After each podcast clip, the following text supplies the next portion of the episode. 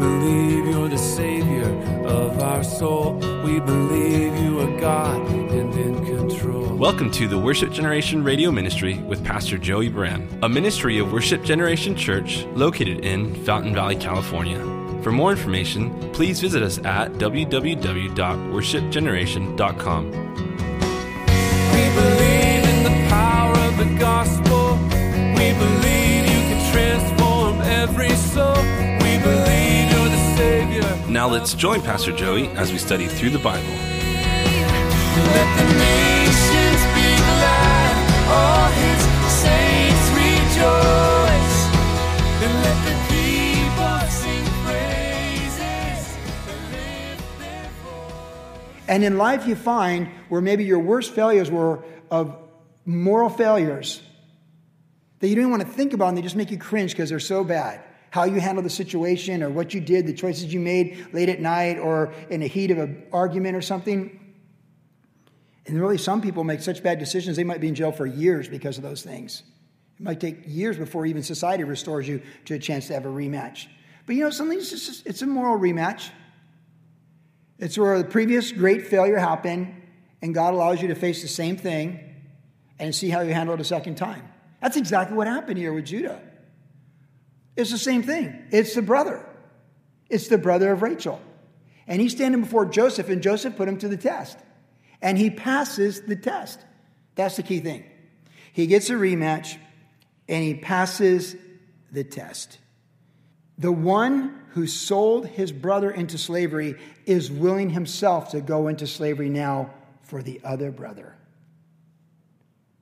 The one who betrayed and sold his brother into slavery is now willing to spend the rest of his life in slavery when facing a similar situation. Where in his youth, in the strength of youth, he had a great failure that affected him for decades, his whole life. It affected marriage, it affected parenting, it affected everything. And now, a broken man, he's going to do what's right when faced with the same situation where he had done what was wrong. It's a great lesson for us because it teaches us that it's always too early to quit with the Lord. It's always too early to quit. Don't quit. Don't quit. If we're alive and we have the breath of life, don't quit. There's too much that God wants to do. We all have great failures. You, you can't, you can't quit competing. You just can't quit. Like I, when I was a coach with surfing, I just, I could handle a lot of things, bad decision making, stuff like that, but I just could not handle quitting. Just because you tripped over yourself and inflicted self pain, I mean, it's not over. Don't quit. Look at my sister. Don't quit. Just because you're homeless and pushing a grocery cart around Vista and talking to the street lights at 7 in the morning, don't quit. The next thing is rehab and finishing it. Don't quit. The God of restoration and revival and renewal and recovery is always ready to move the moment we're ready to, to do the right thing. And He'll give us a rematch with our failures. It's always too early to quit. And you might just feel so steamrolled by failures of the past. We all, love hopes all things, love bears all things, love believes all things, and love never fails. We don't want to ever quit in applying the, the mercy and grace of the Lord to our life, and we don't want to quit get, applying it to other people's lives.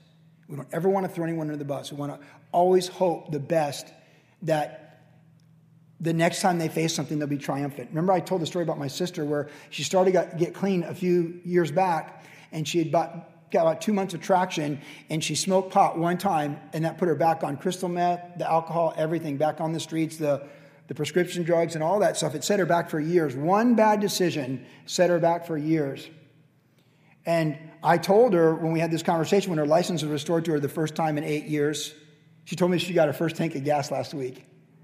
I filled it up for her when I gave her the, you know, Pop's car. But she texted me, I just, I just bought gas for the first time in eight years. It's a great feeling. Yeah, it is. It is, isn't it? Welcome back. Yeah. but I told her, well, you know, you can be sure that you'll see that again. Someone's going to offer you weed somewhere down the road. I mean, you could try and hide yourself in a monastery in you know, the mountains of Europe, Eastern Europe or something, but somewhere, somewhere, somehow, someone's going to come up to you and offer you weed. You will get a rematch. So be ready for it and make the right decision, right? All you recovering people that ever recover from anything, you know that, right? You always get the rematch. Yeah, I mean, you get the rematch.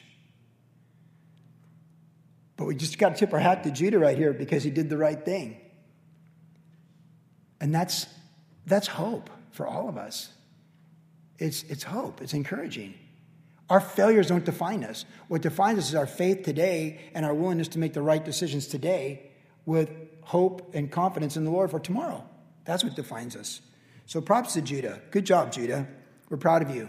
Where you failed in betraying one brother into slavery, you are now willing to go into slavery for the other brother. Praise the Lord. That's a good testimony. That's a gospel track to pass out at the pier. We read on in chapter 45 now. There's more to the story. Then Joseph could not restrain himself before all those who stood by him.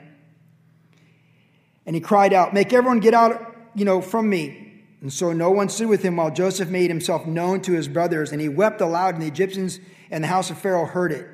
Then Joseph said to his brothers, I'm Joseph. Does my father still live? But his brothers could not answer him, for they were dismayed in his presence. Basically, they're just completely blown away. And Joseph said to his brothers, Please come near to me. So they came near, and then he said, I am Joseph, your brother, whom you sold into Egypt.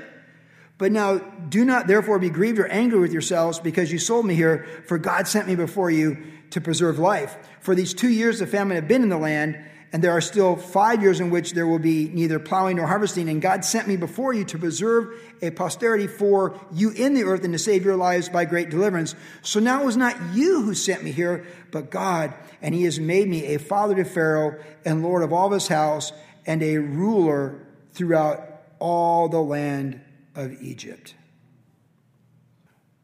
This is just an incredible story. Like I said, there's a lot of people that have nothing to do with Jesus or the Bible that do huge productions, you know, like Broadway productions of the story of Joseph and his coat of many colors because it's such a fascinating story. It appeals to humanity in general of hope for something better. But here, when he's revealed to his brothers, we see something where we see Judah's redemption, or in his rematch, his redemption, that in the rematch he does the right thing. So there is a accountability for that for all of us, and we'll get it. So don't quit, don't give up. You'll get the rematch, and uh, you can't live in fear, but live in faith. But here with Joseph, we see him being revealed. And when Joseph is revealed to his brothers, we really do see the heart of the gospel, the heart of God, and how God works, because we see the mercy and grace. And, you know, since Joseph is a type of Jesus in so many ways, we do see some interesting things here because when we come to Christ, we're set free. Of course, the Bible says when we give our life to Jesus, whom the Son sets free is free indeed. And grace is getting what we don't deserve. Excuse me, mercy is not getting the punishment we deserve, and grace is giving something we don't deserve. So we deserve punishment, the cross. God made him who knew no sin to become sin for us. So Jesus took that. The wage of sin is death. So Jesus on the cross is God's wrath revealed against all sin and all unrighteousness.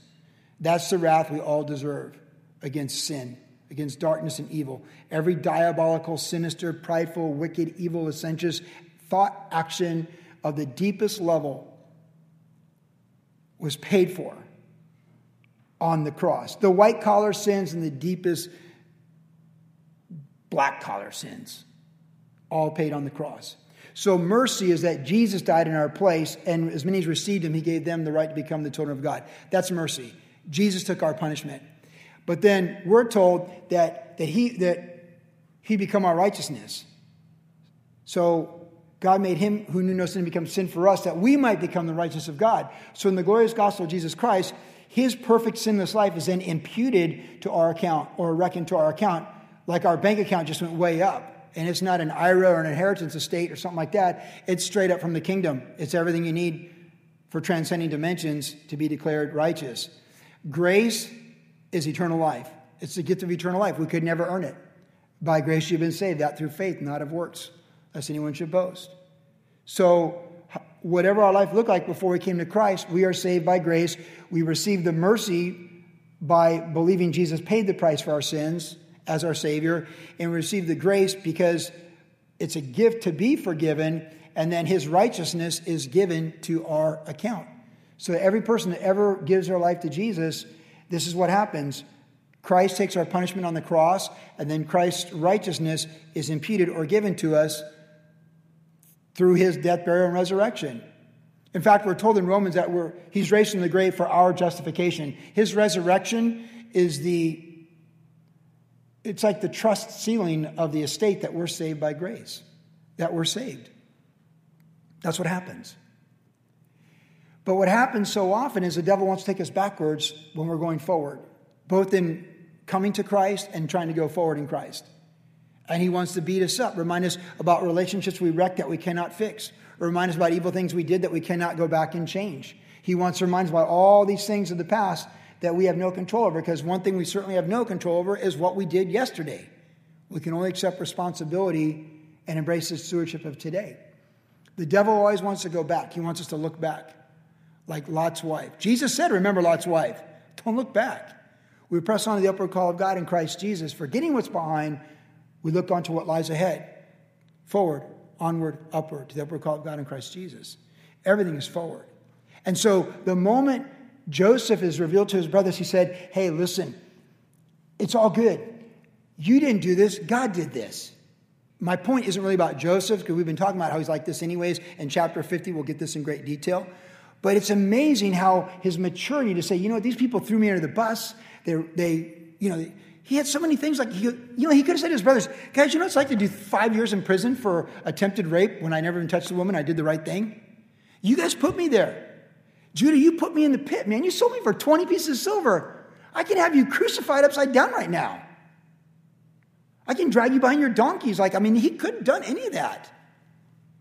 But he's like, it wasn't you. I mean, it's so critical that we can, there's a parenthetical thought, but it's so critical that we know everything's from the Lord. Ultimately, it's from the Lord. A woman and man receives nothing unless it comes through the filter of the Lord. And we need to believe that. We're believing Him to raise us from the grave. We can believe Him to know that it's all going to work together for good. And what people mean for evil, God will use for good. He will use a no, a closed door, a public crucifixion to move us toward, yes, the kingdom and Christ. And that's what he did with Joseph. And Joseph embraced it by faith. And Manasseh means, I don't, you know, Manasseh and Ephraim mean, I let it go. I forgot about it. I don't even remember what they did. And I'm fruitful where God put me. That's how we want to be. I let it go a long time ago, and I'm fruitful where I'm at. And he named both his kids for those purposes, for what his heart, what, where his heart was at and what he went through from what his brothers did to him. The maturity, the grace, it's incredible. So, really, what he's saying, though, look what he says right here, though. Uh, do not be grieved or angry with yourselves because you did this to me. Guilt is a powerful force. We talked about this Tuesday night. Guilt is powerful. We can have remorse that we didn't do something the right way or we never called that person and they passed away and all these different things. Can, there's just so much that we can feel bad for if we really want to. And if you're not sure what it is, ask the devil to help you and he will. He'll pour it on. If you don't know what you should feel bad for, he'll be happy to remind you what you should feel bad for just to keep you from going forward. But the Lord's always taking us forward. And I love what Joseph says as a type of Christ here. A, don't be grieved or angry with yourselves because you did this to me. God sent me before you to preserve life. And that's literally what Christ did on the cross. And it's, some of us are more prone to self condemn ourselves and beat ourselves up and lament, like, man, if I'd just done this. And uh, in ministry of 33 years, I've met lots of people, minister to them as a pastor, where they just can't let go of past failures and just apply grace properly and apply mercy properly and get going and going forward. It is really important that we understand grace and mercy are not so much like a get out of jail card, but they are important in their application. They are received, they're not earned. And we just, it's pointless. There's no value in beating ourselves up for something that happened yesterday when we need to go forward today with what the Lord has for us. Many of you know about five months ago, I went up to Skid Row in Los Angeles to meet my good friend, Pastor Brad Hill. He was my assistant pastor in Virginia Beach. And it was very difficult in Virginia Beach, some of the stuff we went through. Some of you know this, but many of you don't. And in the end, we left Virginia Beach, went to Vermont, and started the church in Burlington, Vermont. And uh, Brad made some bad decisions there in Virginia Beach. And they were serious. They were against the law. They were felonies. They weren't just cause for being removed from the ministry, they were causes for being put in jail. And he train wrecked a pretty fruitful church that never really ever recovered. It was a mortal wound, just bled out slowly over the next few years, but that church never recovered from what he did as the leader of the pulpit. And it is so hard to watch that happen. It just, I can't even tell you. I mean, someone once asked me, Do you have any regrets about Virginia Beach? I'm like, Well, we went there obeying the Lord. We did the best we could, and we turned it over to someone that the Lord raised up. It's between them and the Lord. But yeah, it hurts because we once had a church of like 500 people there. We're thriving and flourishing, and it's gone. And Brad was a key part of how that happened. But when I went to Skid Row, I was going there to see him because he was visiting from Virginia because he works with homeless people in Virginia and he's been restored in ministry. And I got to tell you, there's just so much joy to see him. And he kept crying, saying, Thank you. Thank you for loving me and thank you for forgiving me. And I just kept saying, I am so glad to see you because we were so close. We were together at Calvary Vista with Brian Brodersen in the drug and alcohol ministry. We were so close. We had such sweet fellowship. He's my first right hand man, Brad Hill.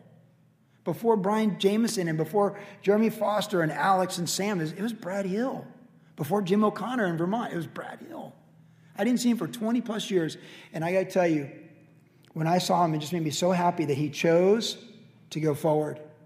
He chose to apply grace and mercy. And he, he basically leads 500 recovering drug addicts who are homeless in a Sunday service in uh, like a DC suburb. Good for you. It's a perfect fit. Good for you. See, I want to look at a Brad Hill and I want to look at my sister and I want to look at anybody and say, Grace and mercy to you through our Lord and Savior Jesus Christ. That's how we want to be. We don't want people beating themselves up. I don't want Brad Hill saying, like, I can't do anything. I should just be a drug addict, an alcoholic, and a loser because I wrecked a church 20 years ago. Well, hey, that's changed since 1995, right? I mean, nothing looks the same, anyways. Let's just go forward. When Joseph Bollock was removed from ministry in Laguna Beach 20 plus years ago, and he landed at Calvary Costa Mesa. All the Calvary pastors are like going, why did Chuck bring this guy here? I like Joseph Bollock. I did. I, I, mean, I do. Like, I like Joseph Bollock. And, like, and it was like, but everyone was like, what in the world is Chuck doing? And you know, one of the most valuable lessons I learned from Chuck was the grace and mercy he showed him. I learned a lot in how Pastor Chuck treated Joseph Bollock when he was removed from the ministry 20 years ago. He gave him a night in the sanctuary. Well, you know, you just never know. You know, like Chuck would go for it. What else are we going to do? We're going to tell Joseph Bach walk off the Huntington Pier with an anchor tied to your feet? You know what I'm saying? Like, that's not who we are. We don't shoot our wounded. The Holy Spirit wants to restore people. And they may not be restored to once they, what they once were, but He certainly wants to restore them to a place of sanctification, consecration, and calling of some sort of service to the Master should never forget that. Do not beat yourself up for what you did. God did it. It's all good.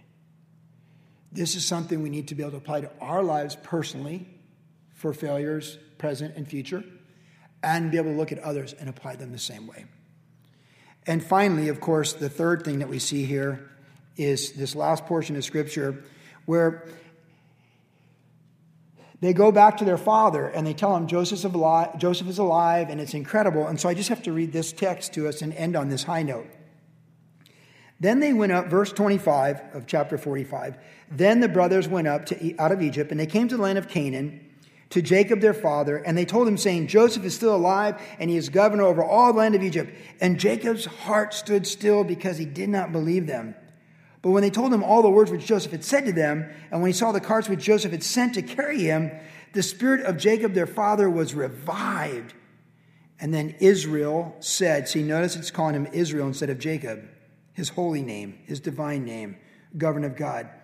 It is enough. Joseph, my son, is still alive. I will go and see him before I die. Listen, if you thought your son was dead for 20 years and you found out he was alive, what can even compare? Like, how can we even wrap our minds around this? It's so unique and so. But you know, sometimes you have in strange relationships that are estranged for 20 years. My sister and I were estranged for five.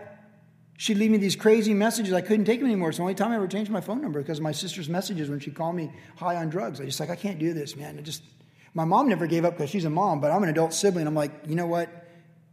Then my mom would just tell me, Joe, you just need to, when you see her on the streets, it's really easy. Just hug her, tell her you love her. That's all you need to do. And that's what I did for a couple years. It was like my sister was dead, and now she's alive. And I don't have to face all this stuff after my mom's decease alone. There are relationships that sometimes might be dead for decades.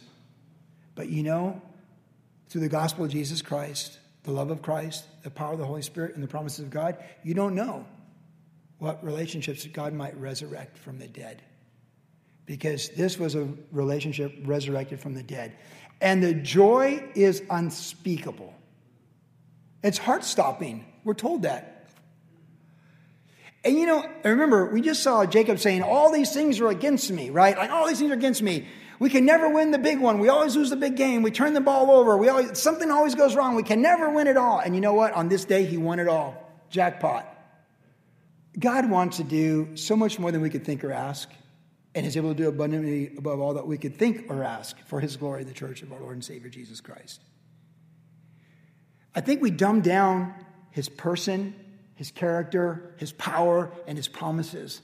I think so often we settle for so much less and we look in the mirror and say, All these things are against you. And we should be looking up and saying, God, you are a glorious God. You are El Shaddai, God Almighty. You are the king and you got this. Joseph lives. We're not done with Israel yet, Jacob, but when the last time we see him before he steps into eternity, when he's probably in assisted living or memory care, he's just praising God and saying what a good journey it's been. Everything God wanted to do was done by the time he stepped into eternity as a patriarch. And so I just want to encourage us tonight that we see the rematch and redemption comes from the rematch and not to give up and quit and not to quit on other people, but to hope all things and believe all things.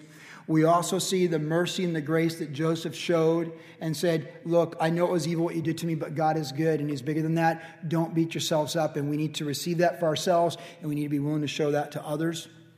And then we see there's a resurrected joy. When God's ultimate plans come to pass, where all things work together for good to those who love Him and are being conformed to the image of His Son, when they run their course, when it's all, the story's not done yet. Not for this country, not for this planet, not for this church, not for the Calvary movement, not for the global body of Christ. The story's not done. It's, it's, it's, it's just going right now. Jesus is the same yesterday, today, and forever. And who knows what heart stopping resurrection is around the corner to bless our lives? Who knows what God's going to do in your life to stop your heart and give you so much joy you can't even breathe? You ever had like, oh, how to tell this story? But 20 years of coaching with a great U.S. team that could never win the big one, and then coaching the last place team in the world, Chile, and getting respectable with it. And then taking a team of a bunch of alternates and JV athletes to Japan to the World Championship expecting nothing. And on that last day, 287 heats, that last heat would decide whether or not we might win a gold medal. And when Noah Hill got second place in that final, we won gold. And I just thought, it really happened. Like, I wore the medal all the way home. I wore it on the plane. I came through customs immigration, like, you know, like, I was like, Cole, Cole, Cole was like, dude, take your medal off. I'm not taking medal off. See, you're, you're 17, you care what people think. I'm 57, I don't care what anyone thinks. I'm wearing a medal through customs immigration. Like, I said, Cole, how many times are you going to come home and you're a world champion? Put your medal on. When we came out of LAX and all the parents were waiting downstairs, I told them, hey, put your medals on. We're going to walk down that escalator. You're going to walk down world champions. You may never come off a plane again being a world champion. And your parents have done so much for you. You're going to be standing on that escalator holding up signs saying, congratulations. They're going to have balloons. Put your medal on. All right. You know, like, and we came, and there they were, all the parents. Like it really happened. I wore the medal all the way home, and I just hanging on the wall. Now it's in a drawer. You just don't know that resurrection that God's going to do in your life will just go. That's exactly what happened. It, it took his breath away. So much joy around the corner. Just, it's right there. That's who we serve.